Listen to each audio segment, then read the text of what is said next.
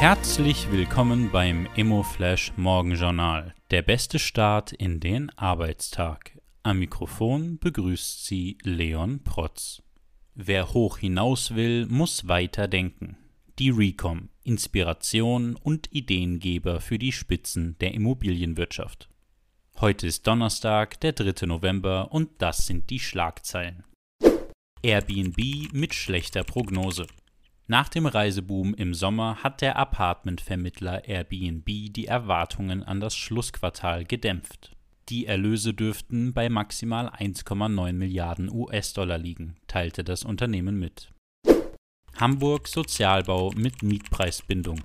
In Hamburg soll künftig ein Teil der neu gebauten Sozialwohnungen mit einer hundertjährigen Mietpreisbindung ausgestattet werden. Zudem soll der Verkauf von städtischen Wohnungen und Wohngrundstücken künftig grundsätzlich ausgeschlossen sein. Die spannendste Meldung heute. EWG rückt näher. Die Bundesregierung hat am Mittwoch im Ministerrat das Erneuerbaren Wärmegesetz, auch EWG, beschlossen. Das Gesetz sieht den Ausstieg aus Gasheizungen bis 2040 und aus Ölheizungen bis 2035 vor.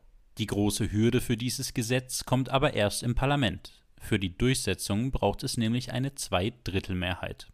Das waren die wichtigsten Informationen zum Tagesbeginn. Mehr dazu und was die Branche heute sonst noch bewegen wird, erfahren Sie wie gewohnt ab 14 Uhr auf emoflash.at.